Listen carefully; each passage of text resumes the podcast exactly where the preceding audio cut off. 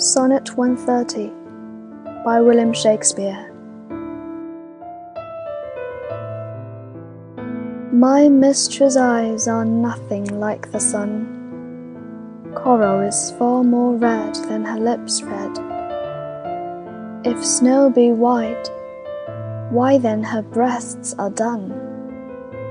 If hairs be wires, black wires grow on her head.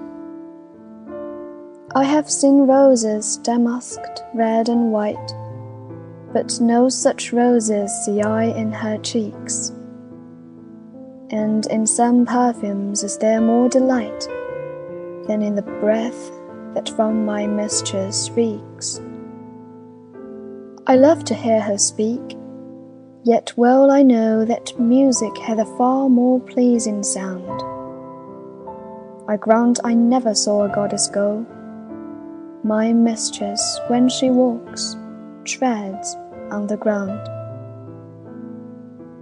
And yet, by heaven, I think my love as rare as any she belied with false compare.